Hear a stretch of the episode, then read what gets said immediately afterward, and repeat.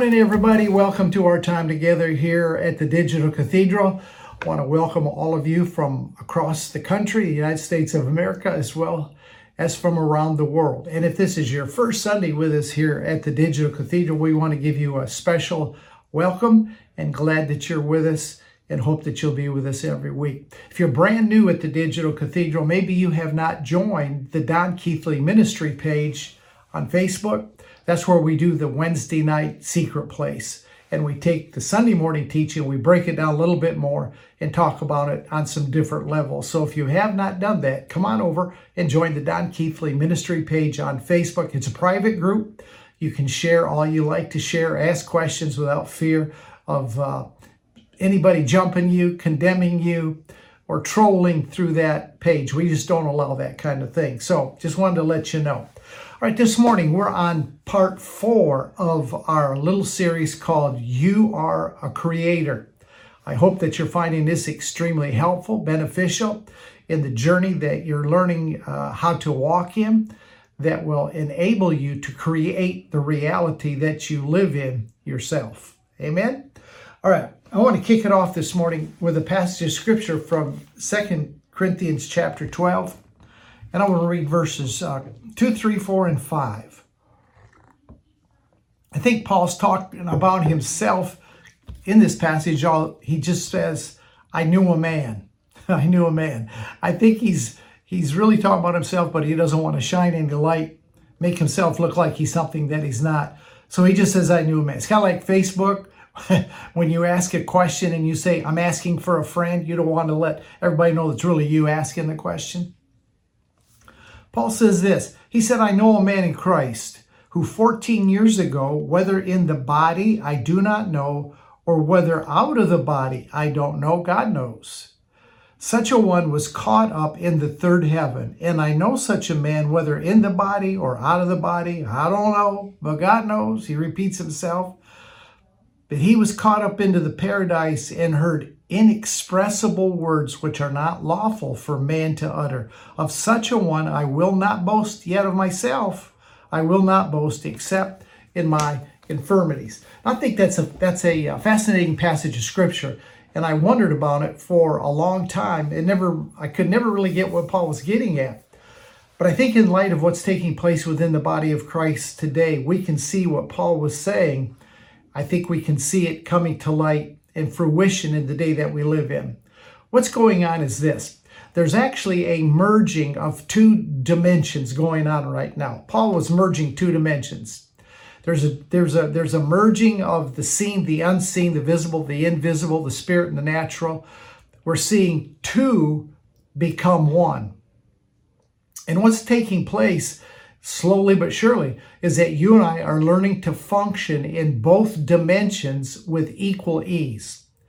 There's coming a day, and it's right at the door, it's knocking, it's coming in, when you're going to be able to function in the unseen, the invisible, as easily as you function in this arena of seeing that you've been conditioning, groomed to all of your life. Jesus was highly developed in both. I'm not sure Jesus was even conscious of the times that he went from one dimension to the other.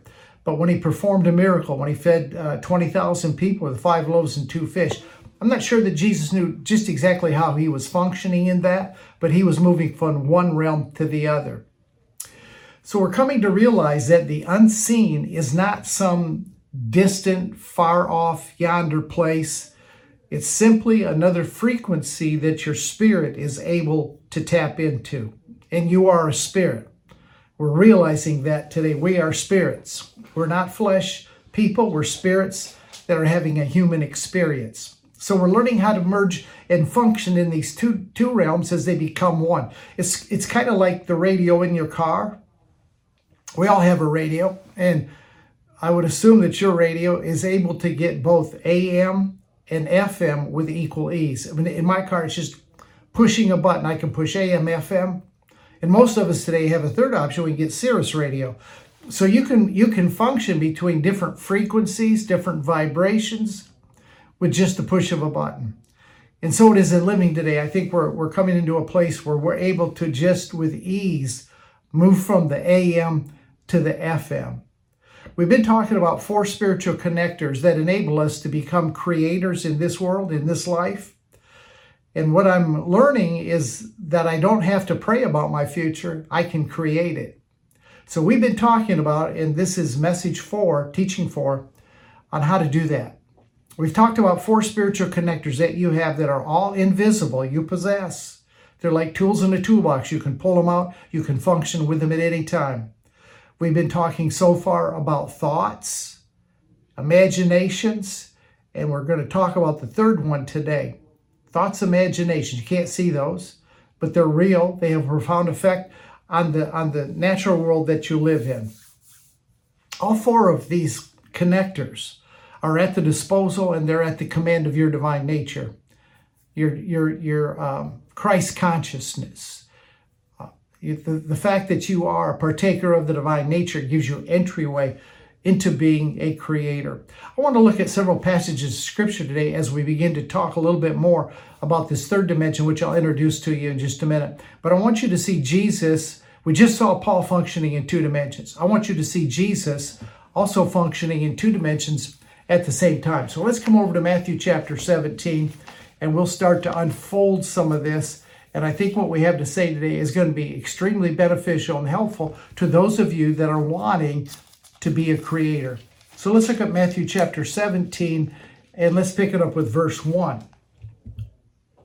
After six days, Jesus took Peter, James, and John, and he led them up on a high mountain by themselves, and he was transfigured before him, before them. His face shone like the sun, and his clothes became white as the light. And behold, Moses and Elijah appeared to them talking with Jesus. Now, this is phenomenal um, how did they know it was Moses and Elijah? They'd never seen them before. Matthew, that wrote the gospel, never saw them before. They knew it by the Spirit. They were functioning in two realms. I don't want to get into it. I don't want to chase a rabbit trail. But here's a prime example of speaking to those that have gone on before us. The cloud of witnesses is another example. There's a lot of examples in Scripture, but I think this one is pretty obvious that Moses and Elijah appeared before them and they observed him talking to Jesus. And while he was yet speaking, behold, a bright cloud overshadowed them, and suddenly a voice came out of heaven saying, This is my beloved Son, in whom I am well pleased. All right, so what, what's the point of that passage? We see four men, Jesus, Peter, James, and John, actually shifting consciousnesses, coming to a place where they could see the invisible. I guess we could look at it in reverse. We're seeing Moses and Elijah now coming from the unseen to the seen. This isn't a switch that you just flip, but it comes with the realization and the growing awareness that you are a spirit and you can function in the dimension of the spirit. You're a spirit. You are pure spirit.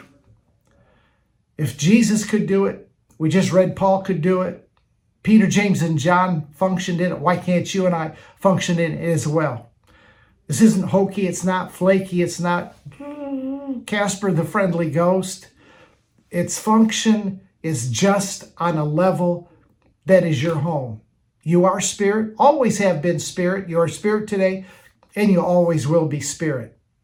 Now, there are those forces that push against us from walking in that dimension, and those, like your ego, your five physical senses, your soulish realm, your mind, your will, and your emotions, they're used to controlling your life. They're used to calling the shots.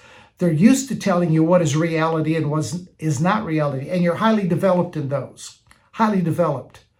Both your thoughts and your imaginations have an ease in transcending or moving above the five senses, going beyond your mind. Uh, your, your, your, thoughts, and your imaginations can go way beyond what your five physical senses would tell you is reality. Now, the, the, the last two connectors we're going to get into, it's a little bit more tricky. It's a little bit more difficult.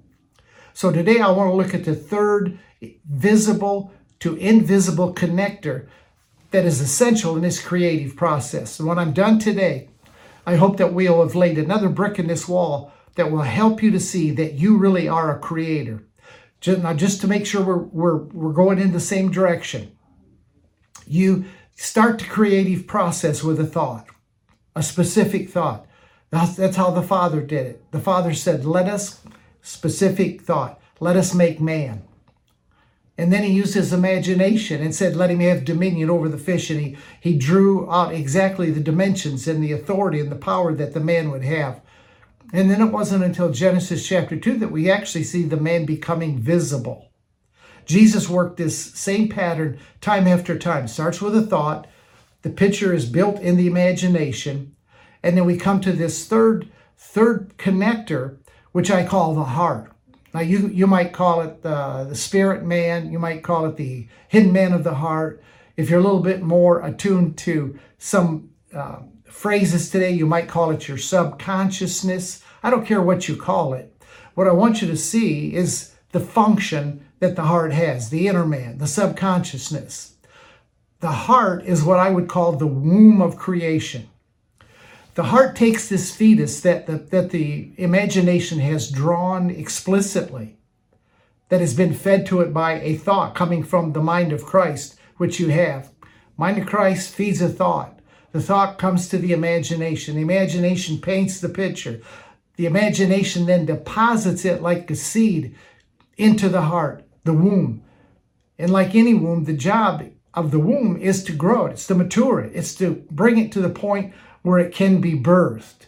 So it's where what you have imagined, what you have developed and defined and felt, the imagination comes and plants like a seed to grow, to mature, to get ready to enter into the birth canal that it can come into reality.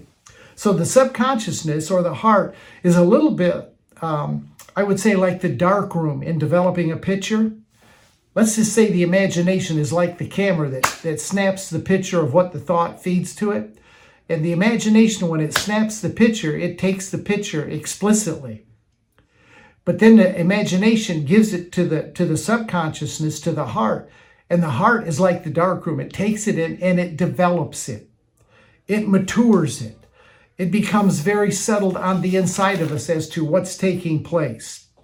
In, in, in time, uh, this thing that has been deposited in, in the womb, the five senses and the voice of reason are going to try to abort it. I want to prepare you for that.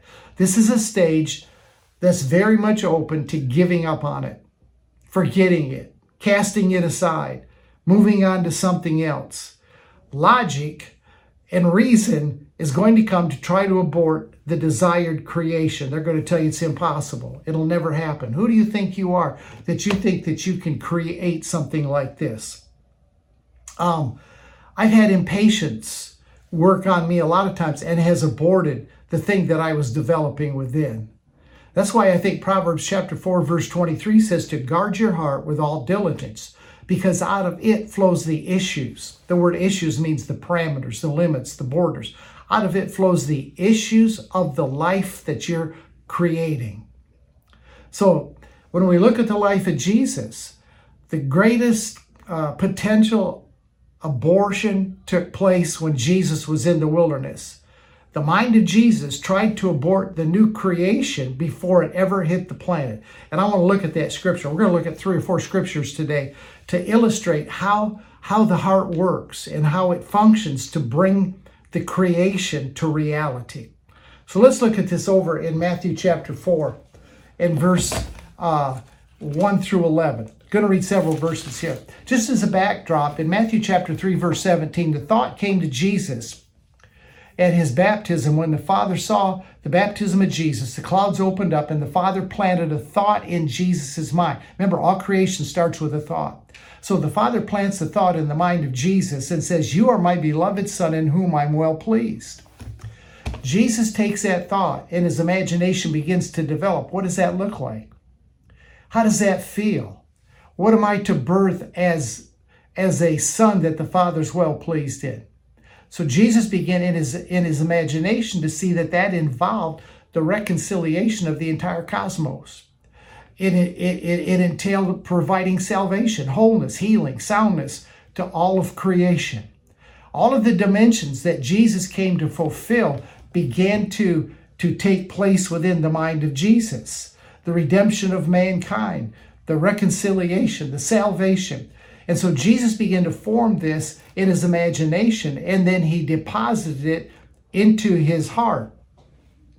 Now, at this point, we pick it up in Matthew chapter 4. And I want you to see what happens because this happens every single time that we're going to birth something. And I think these 11 verses, and you can disagree with me, but just humor me this morning. Let me make a few points of an observation about what took place in the wilderness with Jesus. And then when I'm done, if you want to go back to whatever you were thinking, that's fine. But let me just present an idea or two to you today that uh, took place in the wilderness when Jesus was being, what we call he was being tempted. Let's pick it up in verse 1. We're going to read on just a little bit. It says, And Jesus was said, this is after the baptism, thought planned into the mind of Jesus. You're my beloved son. Jesus develops that, understands what that entails, what it, what demands are going to be placed on him to fulfill that call as the son of the father's well pleased. And so Jesus in his imagination is creating this. Then as soon as that's done, he was led by the Spirit into the wilderness. The wilderness is a place where you're all by yourself. And I will tell you, there are times that you're going to spend that are going to be all by yourself when you're coming through this creative process.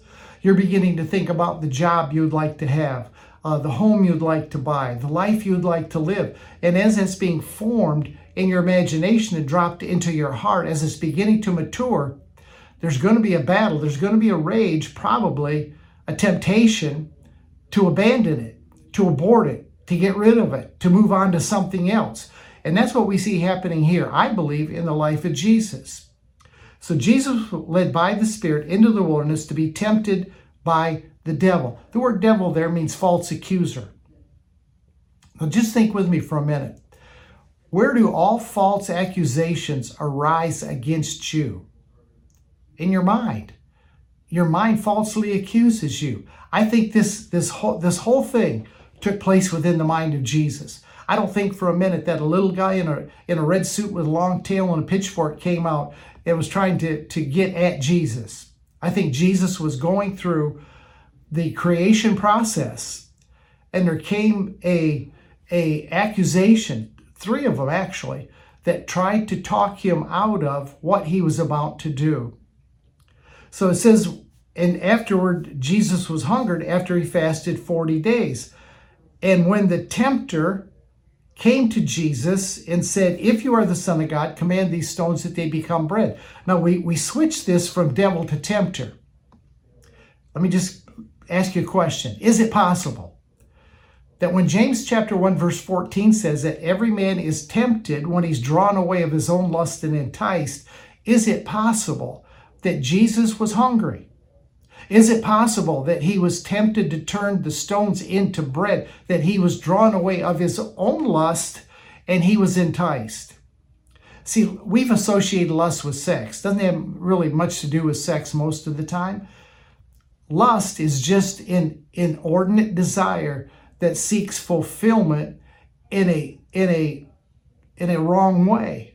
It's a right desire that seeks fulfillment in a wrong way. So the right desire was the guy was hungry, been had not eaten for 40 days. But the wrong way to fulfill this was to turn the stones into bread. He needed to rely on the Father to meet his needs. The Father that started this work was going to complete it. So the the the tempter, the tempter, we are tempted when we are drawn away of our own lusts and enticed. I think Jesus was simply drawn away to hurry up and get himself some food. He was looking for a Subway sandwich. I mean, he fasted 40 days. Then the next one says, and the devil, again, the false accuser. The false accusations arise within us. This whole thing is taking place within Jesus. False accuser takes him up to a holy city on the pinnacle of the temple and says, here's the, here's the accusation. If you are the Son of God, cast yourself down off of here because you know the angels are going to catch you and protect you. Jesus was falsely accused about his identity. If you are the Son of God, that, that happened two times here. If you are the Son, that was the false accusation. If. He's falsely, he was the Son of God. You are a Son of God. A false accusation would say, if, if you are a Son of God, then why don't you do this? If, if you are a Son of God, why are you waiting on this? Why doesn't it appear? How come it's not happening? It's all an attempt to abort the creation that is within. And then in verse 8, again, the, the devil, the false accuser, takes him up to an exceeding high mountain, shows him all the kingdoms of the world, and says, All these things I'll give you, all these kingdoms I'll give to you if you just bow down and worship me. What was the false accusation? If you are the Son of God, I'm going to make a shortcut for you. I'm going to I'm going to enable you to fulfill God's plan and shortcut it. You don't have to go to the cross. You don't have to do what he's directing you to do. I'll help you out of this. Jesus answered and said, Away with you, Satan, adversary, oppressor. Oh, you shall worship the Lord your God, and him only shall you worship. And then it says in verse 11, And then the devil, the false accuser, left him, and behold, angels came and ministered to him. Now, where do you th- how do you think these angels ministered to him? Do you think they showed up, these little fat babies with wings come flying in around Jesus and ministered to him? No, it's an internal strengthening an, an, an internal uh, uh, pat on the back, so to speak, for what Jesus had come through. Jesus kept the creation intact. Was in his heart for 40 days. 40 days he went through the temptation. It was a challenge to his ability as a son to create the new creation for all of humanity and to finish the plan that the Father sent him to create. Now, frankly, it was Jesus' choice which way he went in this. And when you begin to create, frankly, it's your choice as to which direction you're going to go. Are you going to create the life you want or will you settle for something else? Your heart crockpots it. The, the imagination feeds the seed, the photo, the undeveloped photo to the heart. And the heart develops it. It crockpots it. It slow cooks it. Everything the imagination has planted, the heart grows until it is eventually overflowing in abundance. Now, there are some hindrances that you're going to face to the heart's development of the seed of creation that imagination has planted. And I want to run through some scripture on that. And then there are some accelerators of, of, the, of the creation development within the heart. And I want to give you and show you some scripture on that. So let's look at some things that inhibit, they slow down, they hinder the, uh, the, the creation process within the heart. Mark chapter 4. Mark chapter 4. I told you I was going to read quite a bit of scripture today, and that's what I want to do. Mark chapter 4 and verse 13. Jesus said to them, Do you not understand this parable? How then will you understand all parables? All right, we're going to look at the parable of parables. And this, this has totally to do with the development within the heart. It's the seed in the ground, but it has to do with, with uh, things that would be hindrances to the development of the creation within the heart. So, this is the key to the heart. He's going to tell us what aborts the full creation from reaching fruition within the womb. So, let's read on with this. Verse 14 The sower sows the word. Now, the sower into the heart or into the ground is the imagination. The imagination sows into the heart like the sower sows seed into the ground. Imagination deposits and the heart receives it. Okay? So once the imagination hands it off, it then becomes the possession of the heart.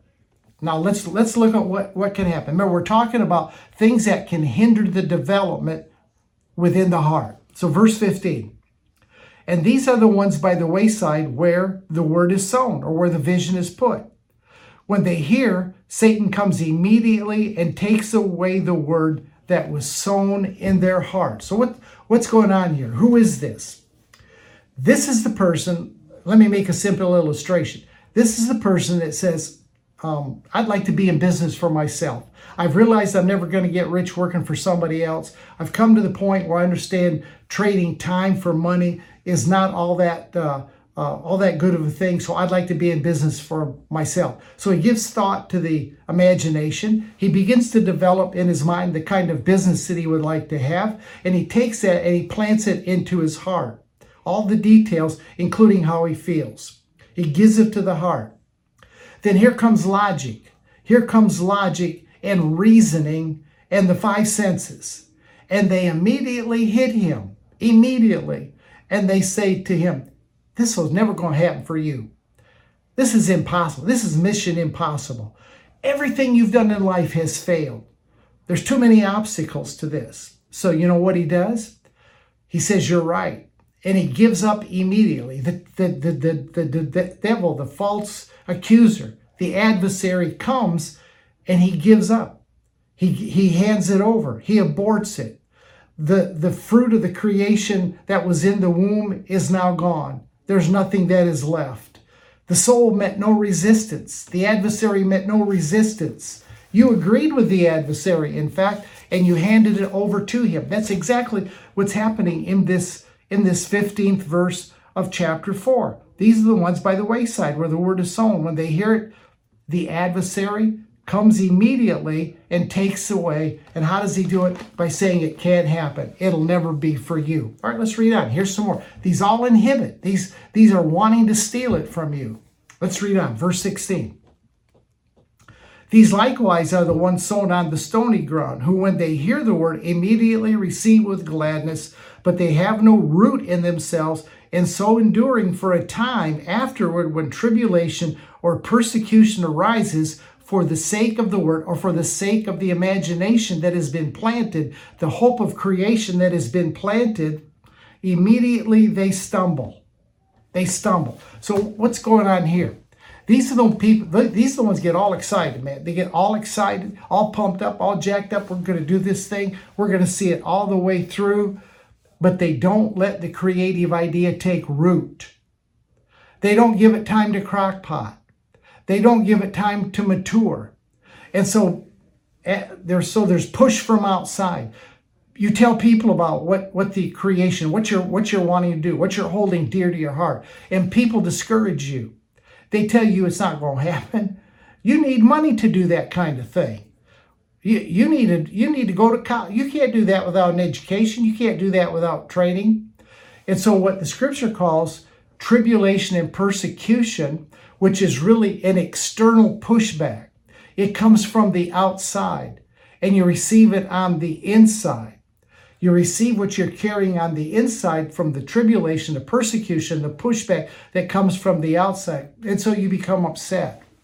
In fact, it says you become offended for the sake of the creation or the imagination that has been planted into your heart. It offends you now. You go, who needs this? You throw your hands up and you walk away. You give it up. You give it up. All right, now let's read out because there's another inhibitor. Verse 18. Now, these are the ones that are sown among thorns, the ones who hear the word, but the cares of the world, the deceitfulness of riches, the desire of other things entering in, in they choke the vision, choke the creation, choke what the imagination has given, and it becomes unfruitful. I've done this so many times. Cares of the world, loss of riches, cares of, you know, all the other stuff that's going on, fires jumping up all around you that you got to work on and put out. You become distracted by other things that jump up in front of you. And so you, you find yourself running from fire to fire. You're running from thing to thing. You're easily pulled off to the next the next problem, the next adversity, the next good idea. I've seen people pulled off from one thing they want to create to the next thing. It's like they're looking for the next hot thing that they can get in on that's gonna that's gonna enable them. Maybe it's you know get rich quick schemes. You don't have to worry too long about this. It's just gonna happen to you overnight. We call that the cares of the world. You you you you jump out of, out of the the creative boat. You jump out of the creative mode, and you tend to let all of the noise all of the things, all the static that's going on around you, swirling around you. And so you get caught up in life. You get caught up in so many other things. You don't spend time meditating. You don't spend time letting this grow. You don't spend time letting it get a grip of you till you, you know that you know that you know, which is a needed step of the heart. There comes a time in the heart, I can tell you from experience, that what you're seeking to create, you just know that you know that you know that it's going to happen that it's going to be that way. And that's what that's the job of the heart is to bring you to that place. Now it says in verse 20, we jump out of the inhibitors in verse 20. But these are those that are sown on good ground, such as hear the word, they hear the vision, they hear the creation, they accept it. They accept it and they bear fruit, some 30, some 60, some 100 fold. So they accept what the imagination has planted. They nurture it, they don't give up on it, they push through everything that is around them, they see it to the end, and it produces 30, 60, or 100 fold. And I think I think the uh, amount of production depends on how you've watered it, how you've developed it, how you fertilized it. Uh, you know, the, the diet you as the carrier in your heart ate spiritually, how good it was was formed within you. So those are some things that I want you to be aware of as we walk through this because some of you are going to get real pumped up about this. You're going to get real encouraged. You're going to get an idea. You're going to feed it to your imagination. You're going to draw the picture. You're going to feed it into your heart. And all of a sudden, you're going to find that you're meeting opposition. And there are going to be a lot of you going, what that Keathley guy was teaching, that doesn't work. Doesn't work for me. It's because you've missed this step of the heart. In due season, you'll reap if you don't faint. If you don't get pulled off by other things, you will reap the harvest. It will come to fruition. The things that you think will manifest. The, the imaginative pictures that you draw, they will come about. But it's important that you let the heart take its place. You let the heart do its thing. You let the heart bring it to completion. Those are things that stop the heart. Now let's look at some accelerators. Let's look at some things that can increase the quality and the perfection of the creation that I am is carrying. Luke chapter 1. Luke chapter 1. I've tried to use familiar stories so you don't have to think about the story. Uh, you can just listen to the principles that are in here. Luke chapter 1. Let's talk about some heart accelerators. I get excited about the accelerators. I get excited about those things that really start to work. All right, so look, look at here. Luke chapter 1, verse 31. You know the story. The angel comes to Mary, says, Mary, you're going to have a boy. He's going to name Jesus, going to save the world from its sin. And she says in verse 31, or the angel says in verse 31, Behold, you will conceive in your womb You'll conceive in your womb and bring forth a son, and you shall call his name Jesus. The angel's planting a thought right there. Do you see that? All right, it starts the pro- this process is viewed through scripture time after time after time. Here's the thought, verse 31, plain as plain as can be. You will conceive in your womb and bring forth a son, and you shall call his name Jesus. Now, what's the next step? She begins to imagine this. Verse 32 and he will be great and be called the Son of the Highest. And the Lord God will give him the throne of his father David, and he shall reign over the house of Jacob forever, and of his kingdom there will be no end. Now she's getting a picture of how this thing's going to look. She's getting a picture of what this boy's going to accomplish, and she's starting to get excited. So now what happens? The logic pushes back. The soul comes into play, the will, the questioning, the senses go how can this be? And she says in verse 34, the angel said, How can this be since I don't know a man? That's logic. That's reasoning. It always happens, always happens. So in verse 35, he defines the imagination. He defines it down a little bit. Verse 35. The angel answered and said, The Holy One will come upon you, and the power of the highest will overshadow you. Therefore, also the Holy One who is to be born will be called the Son of God. He's drawn imagination. Now, indeed, Elizabeth, your relative, has also conceived a son in her old age and is now in the sixth month for her who was called barren. For with God, nothing will be impossible. Now he's just blown her imagination wide open. He has shown her more explicitly the picture. Now she gets it. She said, I see it. So in verse 38, she says this Behold, the maid, maidservant of the Lord, let it be to me according to the word, according to the imagination, according to the thought that was that was just drawn out for me very explicitly in imagination. So be it unto me according to that word. And the angel departed from her. Now, as soon as Mary said that, as soon as Mary came into agreement with it, I'll tell you what, that baby was as good as born. She passed through those things that would try to inhibit the growth within her heart, the growth within the womb. Now, what accelerates and perfects the creation is accepting the creation without question.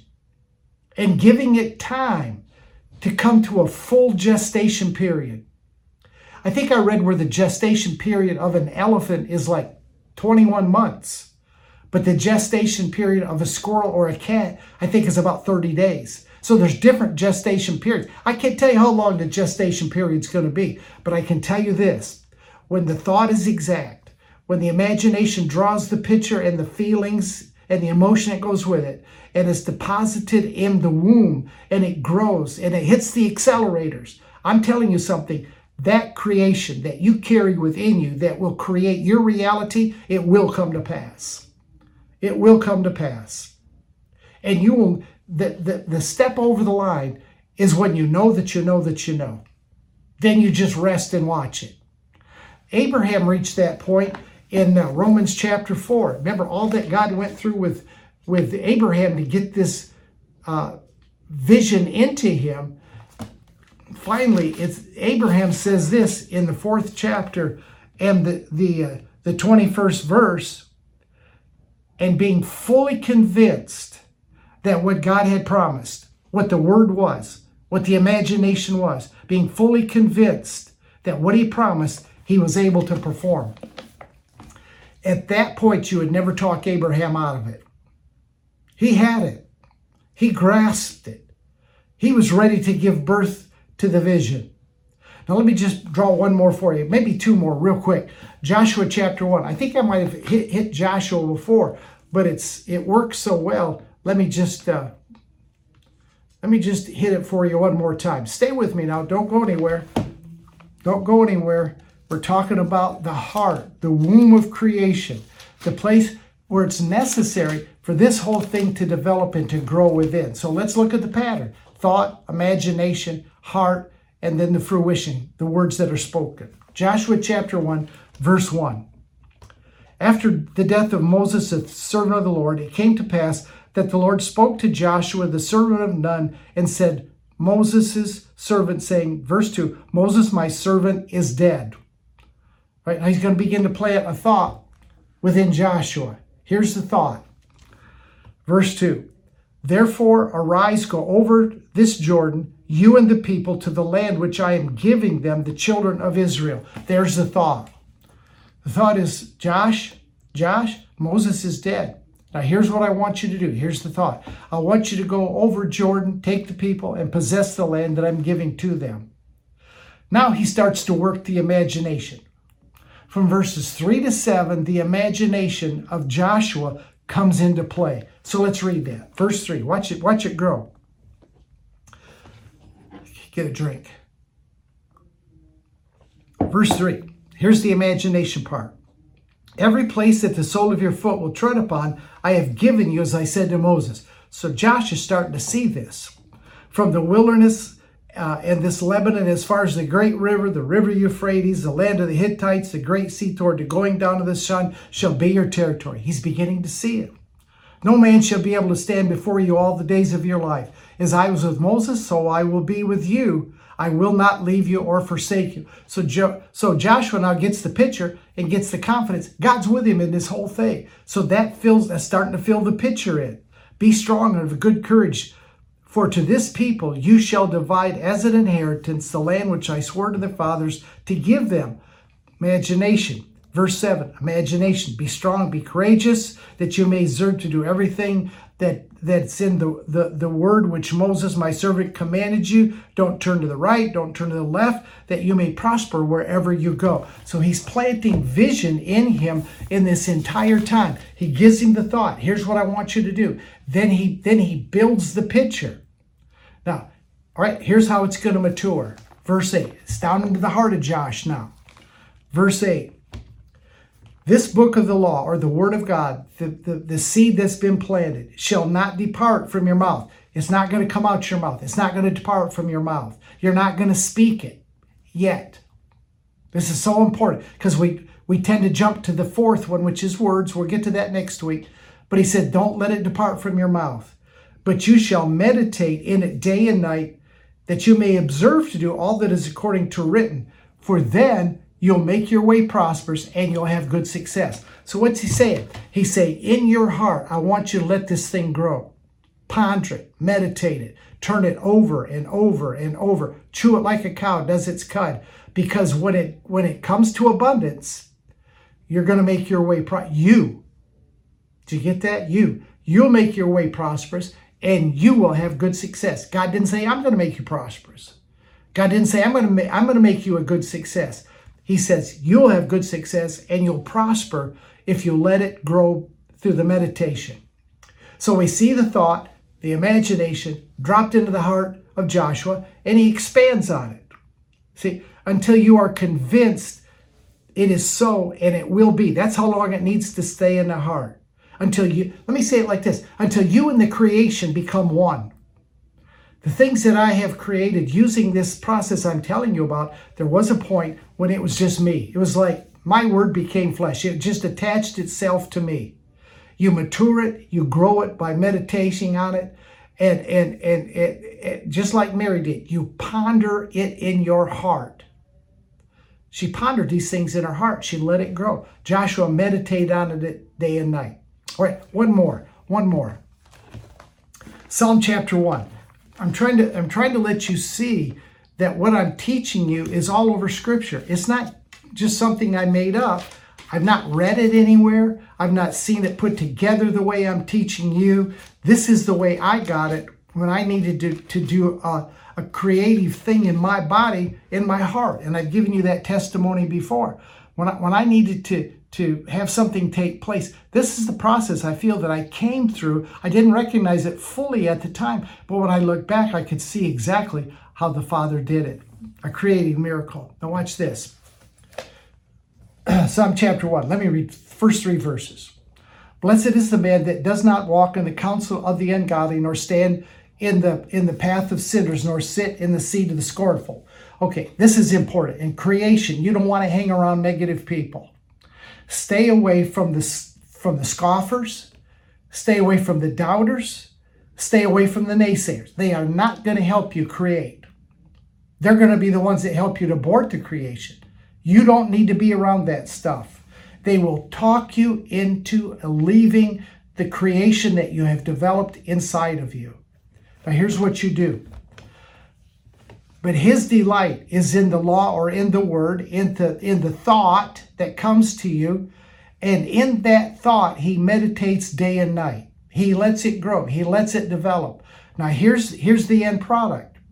He will be like a tree. When the scripture talks about trees, it's really talking about people. That's, that's just a metaphor. And he shall be like a tree that's planted by the rivers of water, always fed nutrients, always fed life, always fed everything that he needs, that brings forth its fruit, its creation in its season, whose leaf also shall not wither. There's no death, there's no negativity there, and whatever he does shall prosper.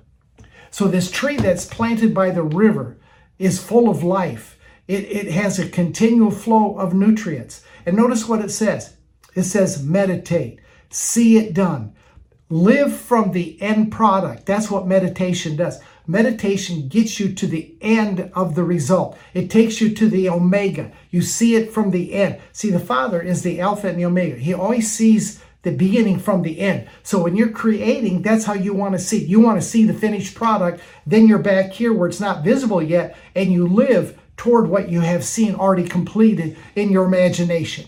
You got it? This supplies living water. It supplies everything you need, everything the creation needs to grow and to mature. And look at the creation. Look at what happens here. It brings forth fruit in its season. It is very creative. Its leaves don't wither. There's no death in that life. There is absolutely no death in that tree. Creation comes forth exactly, it comes forth perfectly as the thought, the imagination, as it's grown in the heart, it successfully will be birthed. All right? So here's the conclusion this morning. I'm done just a little bit quick. The thought originates what desire you want to create. You got to make the thought exacting. I'm going to say this stuff over and over and over again until it becomes part of your nature. What you want to create starts with a thought. Everything you see came from what you don't see. Everything you see started with a thought. Everything that's in your life, this shirt, this this uh, Bible, the shelves behind me, the books, everything started with a thought. That's how all creation starts. And then the thought is fed into an imagination that draws and develops it in perfect detail. And the more perfect, the better. And then it passes it to the heart. The heart accepts it. The heart has no mind, has no will of its own. It'll take whatever the imagination gives it. The job of the heart then is to resist any abortive attempts by the mind, the will, the emotions, the five senses, and to let it grow, let it develop, meditate on it, meditate, crock pot it, let it stew until there comes that day that you know that you know that you know that you and that creation are one, that it is so, that it shall be ha- that it shall happen. And then we're ready for number 4, which we're going to get into next week, which are words that we speak. Now I'm going to surprise you about the words that we speak. I know a lot of you came from a word and faith background where confession was big. I've got some things to say about confession. I got some things to say about the end of the creative process, which are words that you speak. You can't see the words, but words carry tremendous power. Words are what delivers it from the womb. The words are like the OBGYN that delivers the baby. He catches the baby when it's birthed.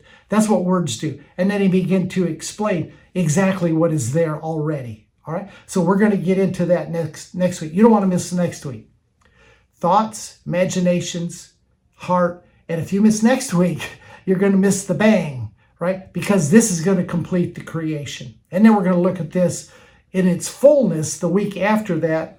And then weeks, I, have got so much to say about imagination. I got so much to say about all of these. I'm trying to bring you along a progressive step, one at a time, so that when we're done with this, I'm going to challenge you. In two weeks, I'm going to challenge you to test what I've taught. I want you to test it and see if it's not so. If it does not work for you, it works for me.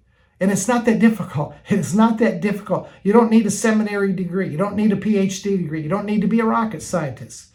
God made this very simple so that we all can create the reality that we desire to live.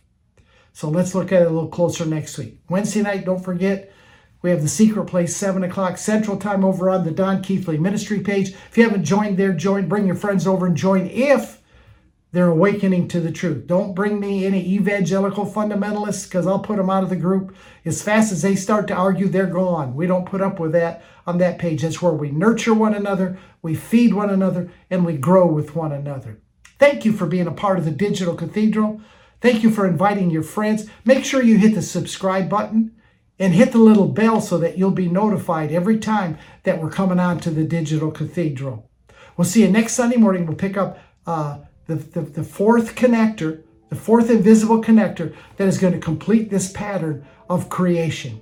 Think about these things. Meditate on these things. Spend some quiet time. Just set yourself aside without Fox television, without the without the ball game, and just ponder these things in your heart. Let them grow and see if they aren't so. God bless you. We'll see you Wednesday night, next Sunday morning, 10 a.m., Digital Cathedral. God bless you.